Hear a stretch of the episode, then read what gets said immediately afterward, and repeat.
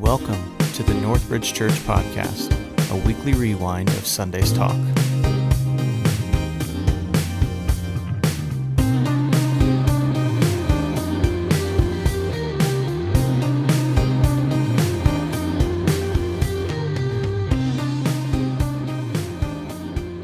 Thanks, Melissa and uh, Logan. We, we, we celebrate with you on this great accomplishment. Boy, I tell you, every, time we do these celebrations, obviously I'm at a place in my life where everything I'm looking back on with a lot of nostalgia, and even even these uh, senior pictures. My goodness, uh, a lot different than my day. We just were put in front of a gray screen and uh, and got our picture taken. But now, I mean, these these are classy pictures. I think Easton.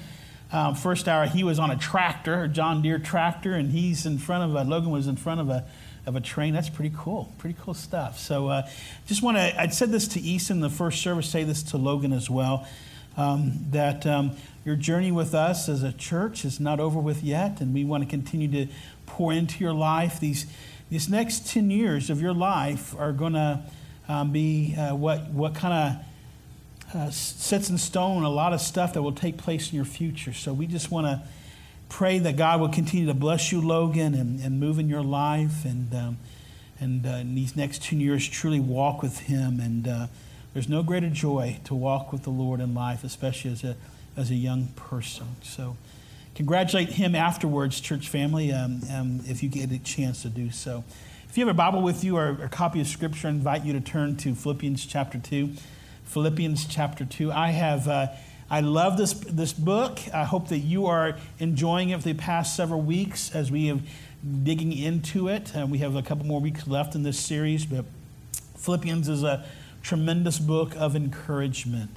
And uh, as I said, said at the very beginning when we introduced this book to you several weeks ago, um, this is not a, a letter that Paul is writing to correct some sin issue that has taken place in the church. In fact, this is the only letter that he pens to a church um, in which he is doing nothing more than encouraging um, the church and, uh, and just reminiscing about the good times that he had with them and how thankful he is for them and their partnership with the gospel. If you can sum up the book of Philippians, you could basically say it's a book full of joy. It's a book in which Paul, his heart is full of joy. And you would never know that because, uh, as Pastor Tony kind of illustrated for us last week as he preached in chains, Paul was writing this letter as he was chained between two guards for 24 7 in a Roman dungeon, waiting his fate at the hand of Caesar. The church of Philippi, by these words and contained this letter, would, would probably not have known that all the trials um, and testings of his faith that Paul had endured for the two years previous since he was last with them.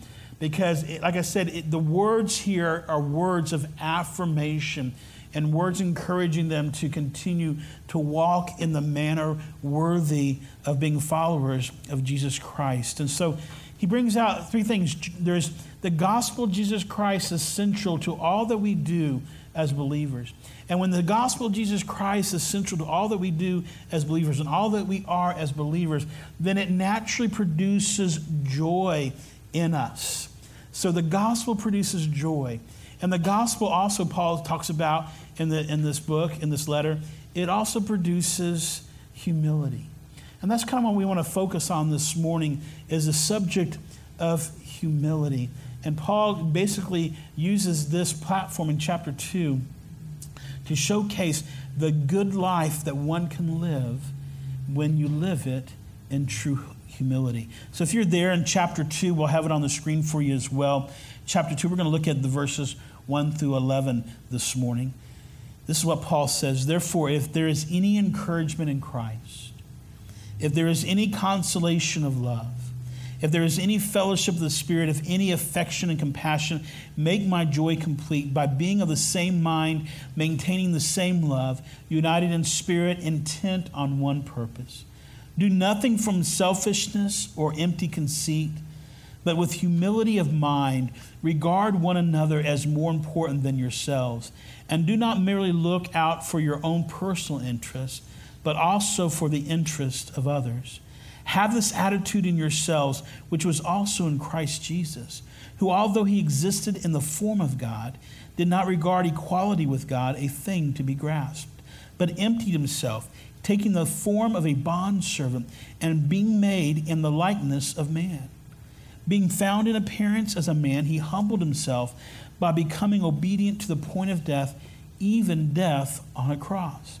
For this reason also God highly exalted him and bestowed on him the name which is above every name, so that at the name of Jesus every knee will bow of those who are in heaven and on earth and under the earth, and that every tongue will confess that Jesus Christ is Lord to the glory of God the Father. So Paul uses this part of his letter to the church of Philippi to encourage them to put on the mind of Christ and live a life of humility.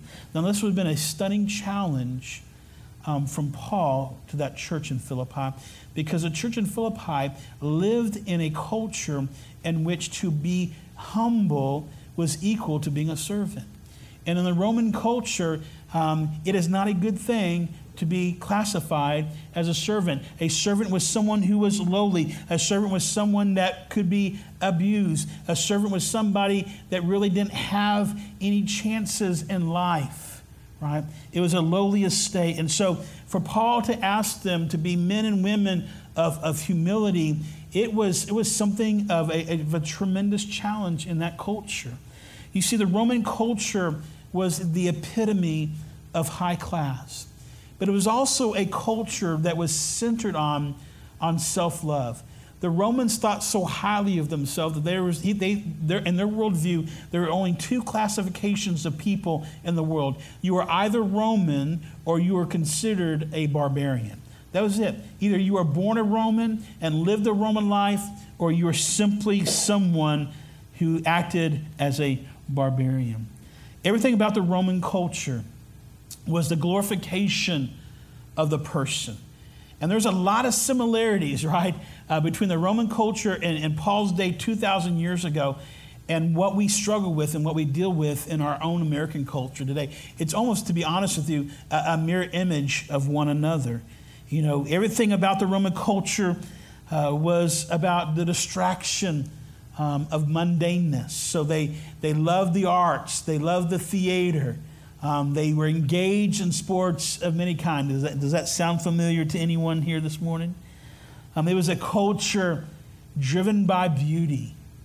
And it was a culture driven by whatever I want to do, whatever I, I, my heart wants to pursue, I will pursue at all costs. Even at someone else's expenditure. Um, the Roman people wanted to fulfill what they wanted to do with their own lives. And, and listen, for the Roman culture, that meant that there was no taboo. Um, no, there's no boundaries for them that they that kind of hemmed them in um, with morality. It was basically whatever you are loving, and this comes from the, the Greek and the Hellenization of the time. Whatever they wanted to do, they freely pursue, and no one, and no one was to judge them whether it was right or wrong. Does that sound familiar to anyone here this morning? And so Paul was encouraging the church to go against the cultural norm of his day, of personal glory, and to live that life of humility.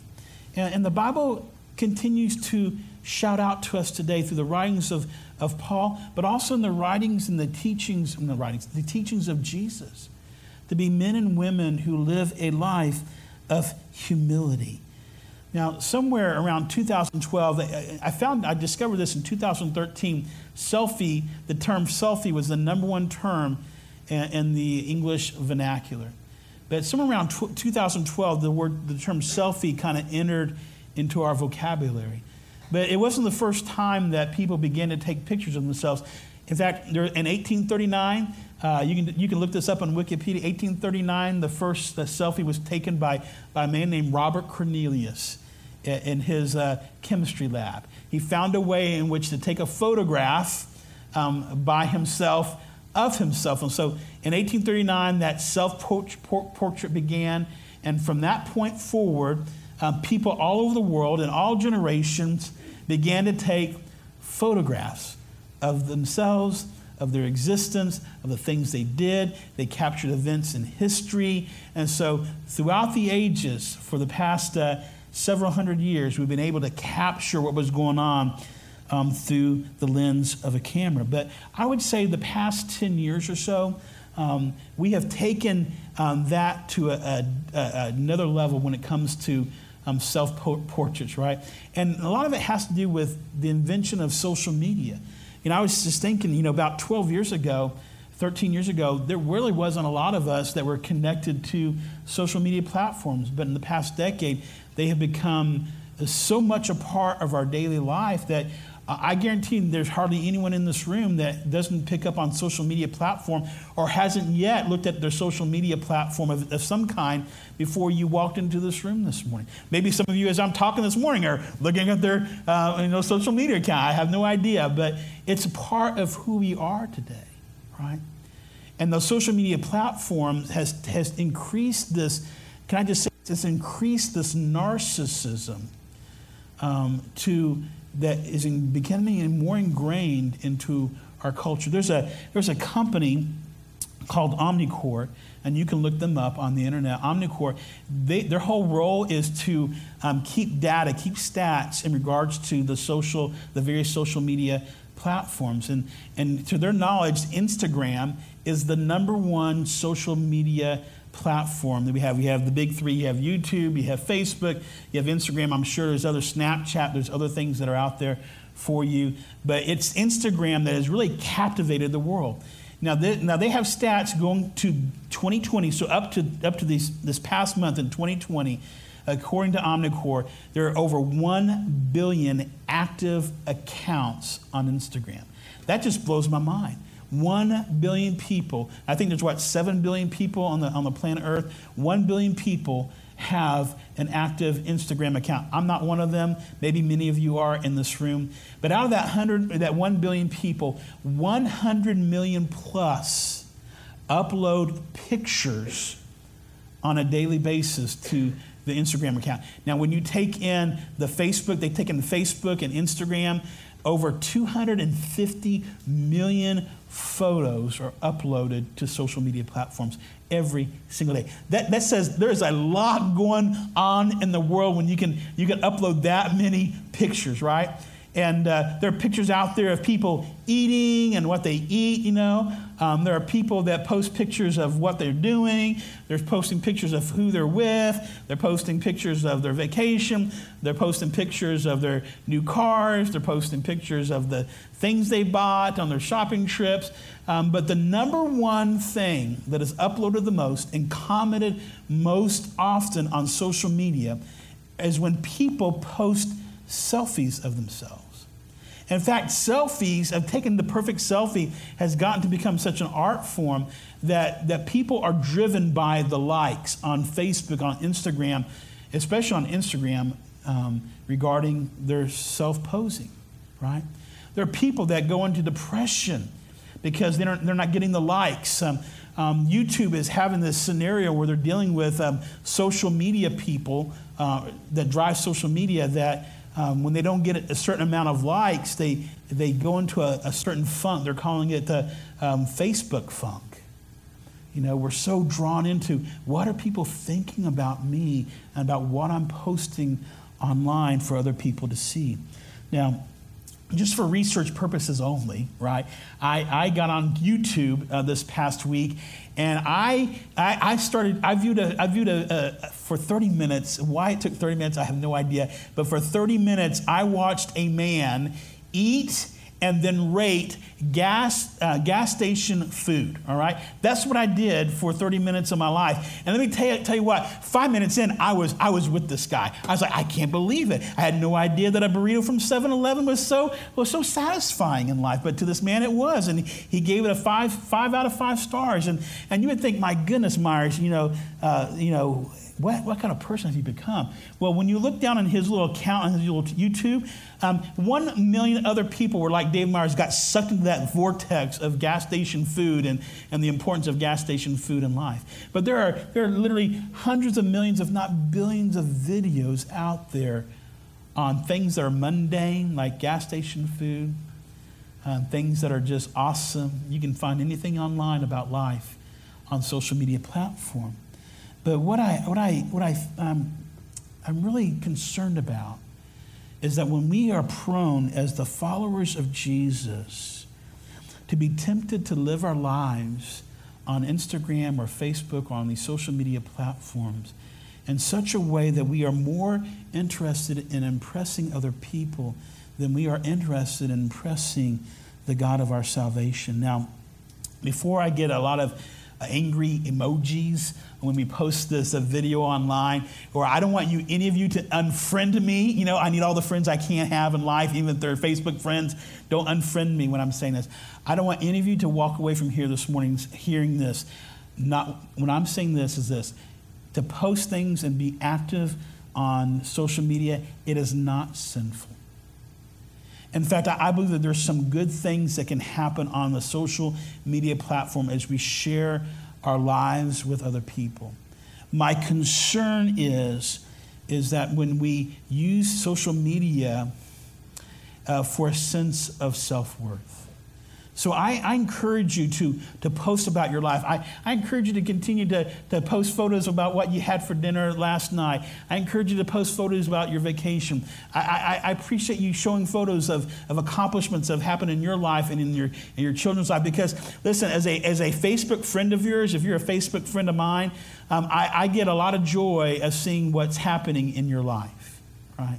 That's my connection with you sometimes, is just seeing what's going on in your life. And there's nothing wrong with that. And there's nothing sinful about that. But what, what, what happens is this, is that social media begins to lead us down a path of narcissism. One of the things I found very interesting about this Omnicore company was they said 70% of people under the age of 25 and they go from 12, which I thought was interesting, from 12 to 25.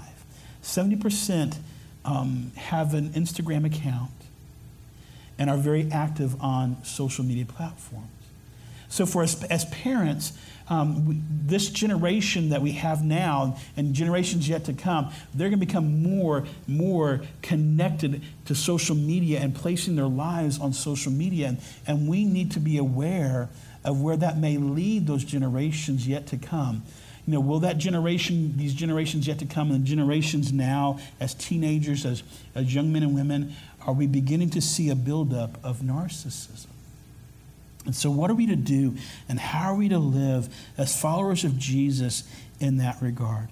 I, I want us, and I encourage us, and I think the, the Philippians chapter 2 encourages us to say no to cultural norms in order to live our lives fully devoted followers of Jesus.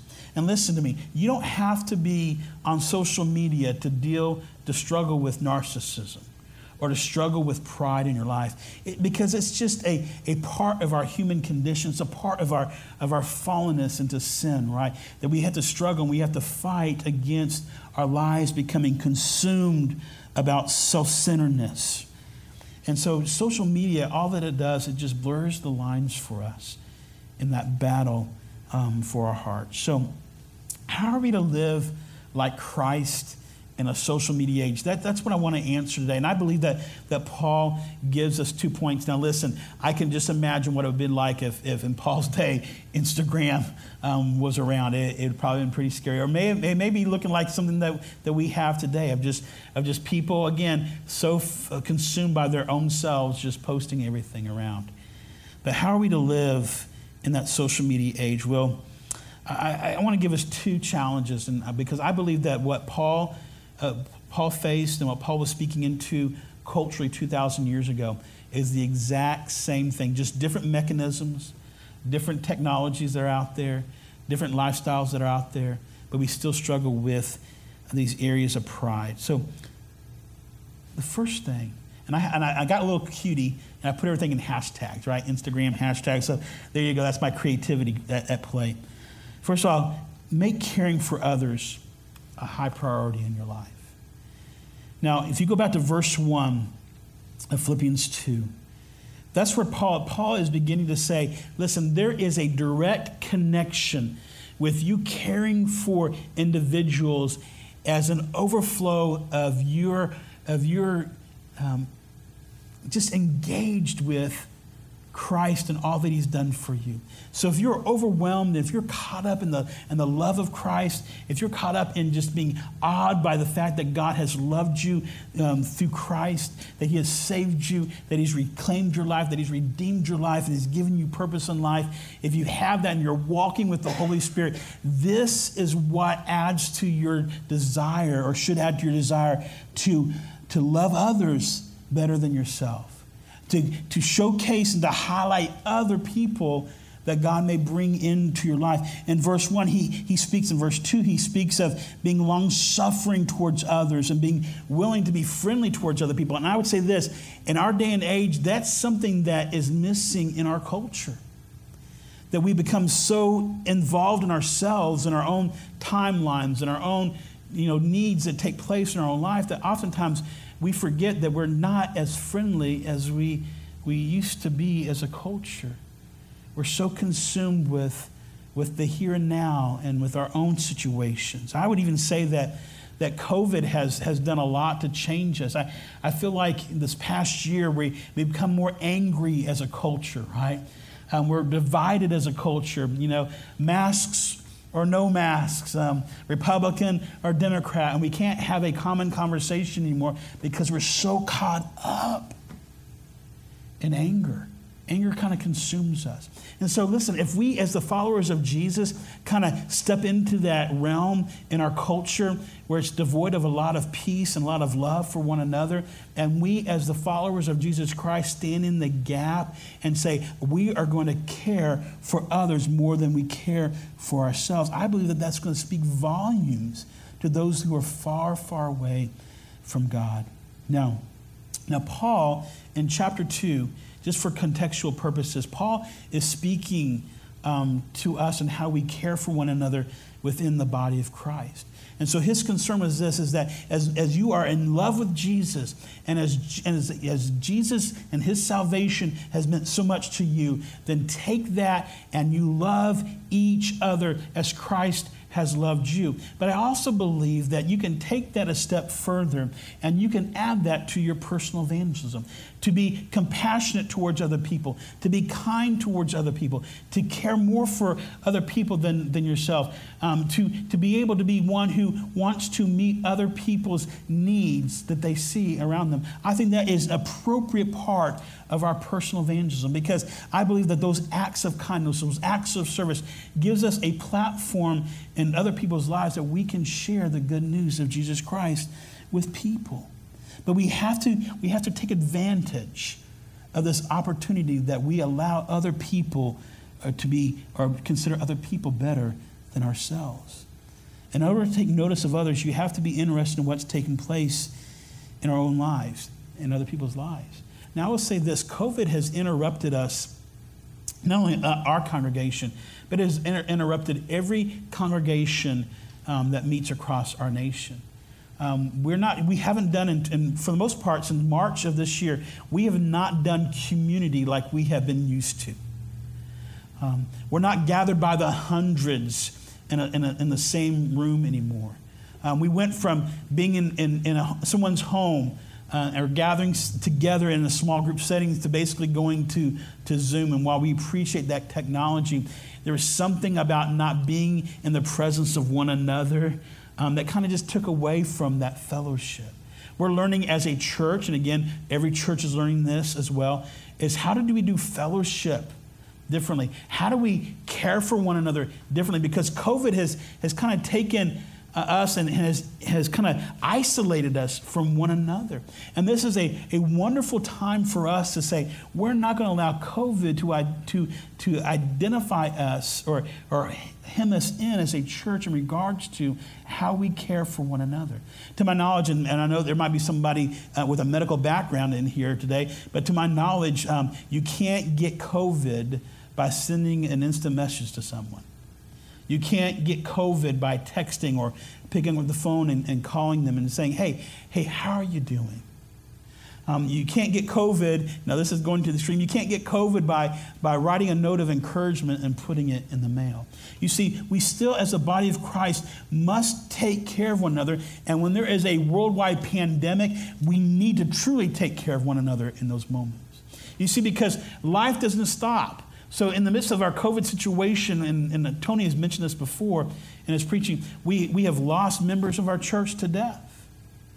There are, there, are, there, there are families that are struggling. There are people that are going through their personal hurts and brokenness. And they're still amongst us. Now, they may not be in our presence right here and here, but they're still with us. They're still connected with us in this church body, right?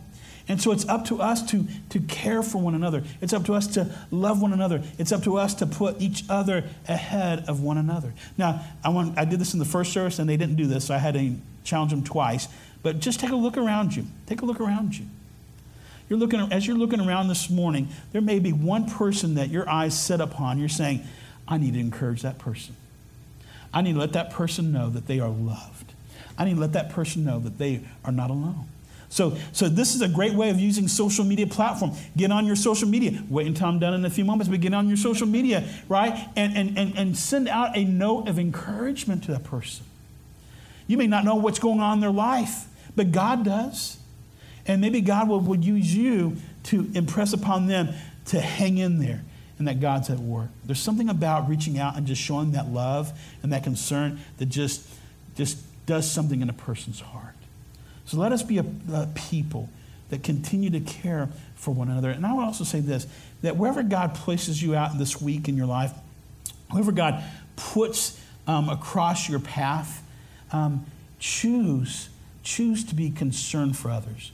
Choose to be kind towards others. Choose to want to serve others. I, I love what Paul says in, in Philippians 4. He continues to go back to this attitude of humility and the, and, the, and the action of serving one another in this letter of Philippians. In Philippians 4 5, he says this Celebrate God every day and make it clear as you can to all that you meet that you are on their side. That is how you care for another. When you, when you love one another, when you care for another, you're basically saying, I am here right with you at your side. I may not be with you in person at your side, but I am there for you.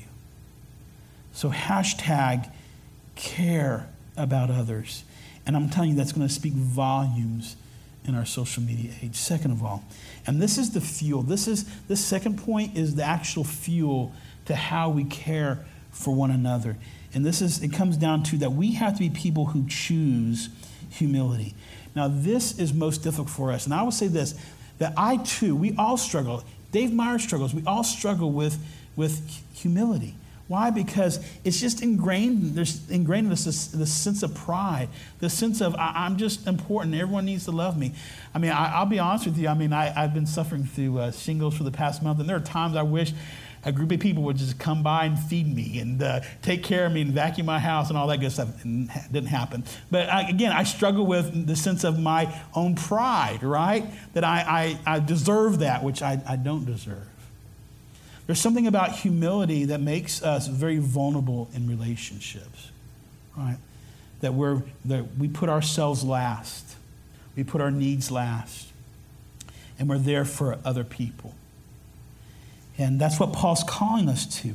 Now, listen, this is why we, we, we ought to go the route of humility, because in verse 5, he says to think of yourselves in the same way that Christ thought of himself.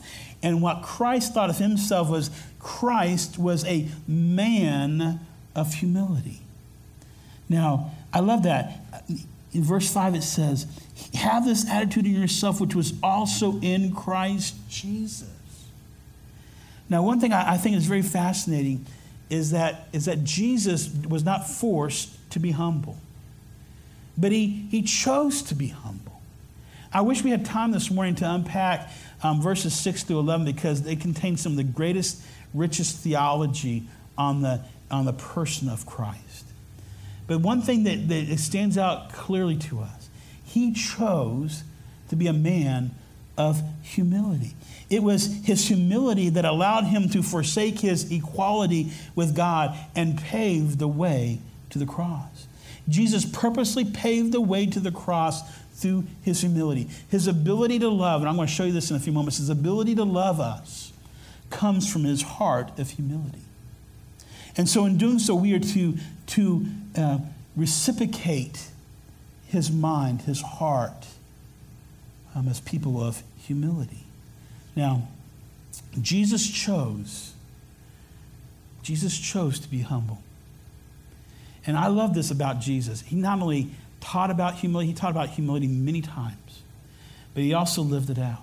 What did he do on, his, on the last night that he was on earth before he went to the cross? He put a towel around himself. He got down on his knees and he, he washed his disciples' feet as a bond, as a bondservant would do. And what was the reaction to that? There was tremendous pride in the hearts of those disciples, especially Peter, and, and they didn't want him to do it. But he said, he said, listen, if you if you want to be a part of me, then you've got to let me wash your feet. Humility. And not only did that, but in Matthew chapter 10, I'm sorry, Matthew chapter 20, verse 28, he says, The Son of Man did not come to be served, but to serve, in order to be a ransom to many. Right? And so Jesus delighted in serving other people. And the reason he delighted in serving other people is because he chose to be a person of humility. Now, there's only one verse in all the gospel accounts that give us a true description of the very heart of Jesus. Now, we have a lot of descriptions on how he went about doing ministry. We have a lot of descriptions about his life in general. But there's only one verse in all the four Gospels that he speaks about what his, the, what his true inward heart truly is. And this is a personal testimony from Jesus And, in Matthew chapter 11, verse 29. And I have it on the screen for us to read together. But I want us to read verse 28 as well because um, it goes so well together. Jesus says, Come to me, all who are weary and heavy laden, and I will give you rest. Take my yoke upon you and learn from me. For this is this, listen, for I am gentle and humble of heart, and you will find rest in your souls. At the core of Jesus' being is humility. And, and we know this about Jesus. If, if his heart, if the core of his being is humility, then the core of, of the being of, our, of, of, God is humility himself. Why? Because in, in Hebrews, it's, it speaks of the fact that Jesus is the exact, exact radiance of God the Father. So if Jesus says, I am gentle and humble of heart, then, then our God is also a God at the very core of his being, a God who is also gentle and humble as well. Now, you'll have to go away and think about that for a moment. How do we serve a God of, uh, who's humble? Well, as far as I know from the very beginning of Scripture and to the very end of Scripture, God is a God who pursues people who have nothing to do with him, right? he rejects him, but he loves them. Why? Why would a God like that choose to love people like us? I believe that there is a part of that is due to his humility, right? So it's this humility of Christ that invites us, invites us who have been sucker punched by life, invites us to draw near to him. It's his gentleness that, that calls out to those who are very, very far away from God, is saying, you know what? You are not untouchable. And I love you. The, the more you hate me, the more I love you. And why? Because Jesus says, I have a gentle and humble heart. It is, it is his humility that he's, that he's willing to serve us. And we've talked about this before in past messages, but our Savior today, today serves us as he did those disciples on that Passover night. The heart of our God is a heart of humbleness. The heart of our Savior is a heart of humility. When we take on humility of Christ, we can share the love of Christ to those that are around us. But we have to be willing to be concerned for them. We have to be willing to say, Your needs are important to me. Your brokenness is important to me. Your suffering is important to me. Your hardship is important to me. Your life matters to me. Why do all these things matter to me? Because you matter to Jesus. And so we, we serve one another as Christ serves us. And we take on humility. Listen, when we take on the humility, the world will know that we are different. The world will know through our love for one another. This is what Jesus says that when we love one another, the world will know that we are from Him. When we love one another, when we care for one another, then we are connected with Christ. And, and, and Jesus says, and the world, when the world sees how you do that, when the world sees you loving and care for one another in action with true humility, they will know that you are not of this world. There's something different about you, that you are truly the followers of Jesus. It's, it's possible, it's possible to reflect Christ in a social media world. It's possible to care for one another in a social media world. It is possible to live a life of humility in a social media driven world. You just have to make the right choice. Choose to care for one another. And hashtag choose humility. Would you pray with me? Father, we come before you today. And we thank you, Father God, for this message. I believe a message of encouragement to all of us. That, Lord, that you are a God who um, continues just to showcase your love to us um, through acts of serving, Lord, even in our own lives. There are things that you do for us, events that happen in our lives moments that take place in our lives that we can all connect back to you being at work in our life. When you are at work in our life, Lord, it is you serving us, and we thank you, Lord, for that. We praise you, Father God, that you do that for us. But, oh Lord, we just ask that you would help us to be men and women who would take up the concern of others and the care of others in our own church and those that you bring into our lives, so that in all things, Lord, you might be glorified. And that, Lord, that your kindness, and your gentleness and your love may be showcased in our lives. Father, we pray that, Lord, that you would help us. Help us, Lord, not to fall into that, that vortex, that whirlpool that our, our culture around us continues to um, advertise and celebrate, that the, the, the, the, of the narcissistic life or may we choose to put on the mind of Christ and choose a better way of living for your glory, for your renown. It's in Jesus' name I pray. Amen.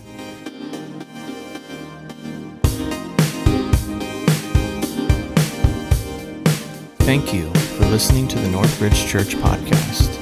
If you'd like more information about Northbridge Church, you can find us online mynorthbridge.org.